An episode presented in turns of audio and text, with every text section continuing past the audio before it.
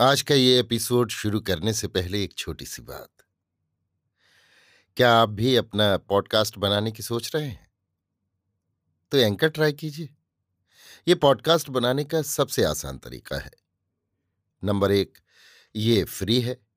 Number दो, इसमें कई सारे ऐसे टूल्स हैं जो आपको अपने फ़ोन और कंप्यूटर पर रिकॉर्ड और एडिट करने की फैसिलिटी देते हैं। नंबर तीन आप अपने पॉडकास्ट को डिस्ट्रीब्यूट भी कर सकते हैं, जिससे इसे स्पॉटिफाई और दूसरे प्लेटफॉर्म पर सुना जा सके। तो डाउनलोड कीजिए फ्री एंकर ऐप या विज़िट कीजिए एंकर डॉट एफ़ पर अपना पॉडकास्ट स्टार्ट करने के लिए। ये तो थी एक छोटी सी जानकारी, और अब शुरू करते हैं एपिसोड का सिलसिला। तो आज के एपिसोड में लीजिए सुनिए आचार्य चतुर्सेन शास्त्री के लिखे उपन्यास, गोली के पचपनवें भाग, नई अफवाह को मेरी यानी समीर गोस्वामी की आवाज़ में। मेरा बच्चा धीरे धीरे ठीक हो रहा था। अब अपने बड़े लड़के को देखने के लिए मेरी आँखें तरस रही थीं, पर उसका एलएलबी का फाइनल चल रहा था। इससे मैंने उसे बुलाना ठीक नहीं समझा। दो दिन मैं अपने बच्चों में रहकर फिर रंगमहल में लौट आई। बच्चे को अभी मैंने वासुदेव महाराज के घर ही छोड़ा। मेरे बच्चे और पति भी अभी वहीं थे। अनेक कारणों पर विचार करके ये व्यवस्था की गई थी। महल में इस समय एक नई अफवाह उठ खड़ी हुई थी। यद्यपि वो बाहर अभी नहीं गई थी, फिर भी रंगमहल में उथल पुथल हो रही थी। छोटे बड़े प्रत्येक की जबान पर यह बात थी कि चंद्रमहल रानी सगर्भा है। ये साधारण बात न थी। इसका सबसे भारी प्रभाव वर्तमान नए राजा पर पड़ने वाला था।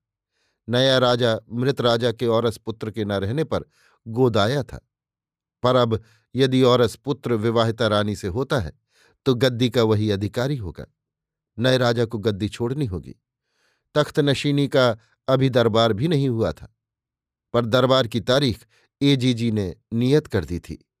जबकि स्वयं या उनका प्रतिनिधि दरबार में आकर अंग्रेज़ सरकार की ओर से उन्हें महाराजा स्वीकार करने की घोषणा करने वाले थे।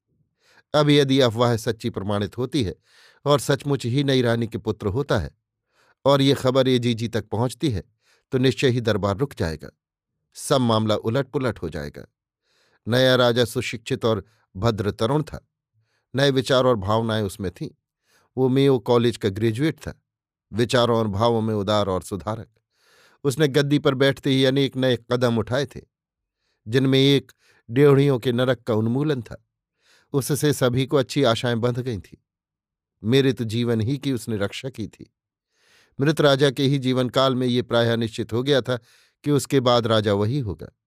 कुर्सीनामे के अनुसार उसी का हक प्रमाणित था, क्योंकि राजा के कोई और संतान रानियों से न थी, न आशा ही थी। परंतु इस नई रानी की सगर्भा होने से अब पुत्र की आशा हो गई थी। बड़ा ही विचित्र है ये उत्तराधिकार और औरस पुत्र का युग युग से चला आता हुआ सिलसिला। स्त्री विवाहिता पत्नी ही हो, स्वजातीय हो, तभी उसका गर्भजात और अस्पुत्र पिता का उत्तराधिकार पा सकता है। अविवाहित स्त्री से भले ही उस पुरुष के वीर पुत्र हो, पर वो उत्तराधिकारी ही नहीं है। विवाहिता पत्नी से उत्पन्न पुत्र बालक हो, मूर्ख हो, कोढ़ी हो, नालायक हो तो भी वही उत्तराधिकारी है। ये उत्तराधिकार राज्य अधिकार मिलता है तो वही राजा है। उस राज्य का सबसे बड़ा, सबसे प्रमुख, सबका पूज्य पुरुष। बड़े से बड़े योग्य विद्वान भी उससे छोटे हैं। धीरे धीरे ये बात रंगमहल के बाहर फैली और अब नगर में यही बात चर्चा का मुख्य विषय बन गई। नया राजा तो इस घटना से बहुत विचलित हो गया था। उसका भाग्य ही अस्त होने का समय आ गया था। पर वो इस समय भी धीर और शांत था। अब तो रानी के पुत्र प्रसव की प्रतीक्षा थी। यदि पुत्री होती है तो राज्य का अधिकार नए राजा को मिलता है। पर यदि पुत्र प्रसव हुआ तो नए राजा का राज्यच्युत होना अनिवार्य था। दरबार की तारीख अनिश्चितकाल के लिए टाल दी गई थी और सब दरबारी एक निश्चित स्थिति में आने वाले क्षणों की प्रतीक्षा कर रहे थे। रंगमहल में रहना अब मुझे भाता न था, परंतु अभी मेरी बहुत सी संपत्ति रियासत में फंसी थी। मुझे धैर्य और युक्ति से काम लेना था। सांप मरे ना लाठी टूटे, यद्यपि मेरा सारा ध्यान बच्चे की बीमारी पर था, फिर भी मैं अपनी संपत्ति से बेखबर न थी। मैं बीच बीच में राजा से मिलती रहती थी। उसने मुझ पर अपरिसीम अनुग्रह किया। उसकी कृपा से धीरे धीरे मेरी लगभग सारी ही धन संपत्ति मेरे कब्जे में आ गई। उसे चुपचाप मैंने रियासत से बाहर भिजवा दिया। कुछ रकम मैंने बंबई के बैंकों में जमा कर दी और कुछ दिल्ली के बैंकों में। रकम के मैंने कई विभाग किए और उसका अधिकांश भाग पुत्र पुत्रियों के नाम पृथक पृथक जमा कर दिया। अब मैं राजधानी से निकल भागने का सुअवसर ताकने लगी। अभी आप सुन रहे थे आचार्य चतुर्सेन शास्त्री के लिखे उपन्यास, गोली के पचपनवें भाग, नई अफवाह को मेरी यानी समीर गोस्वामी की आवाज़ में।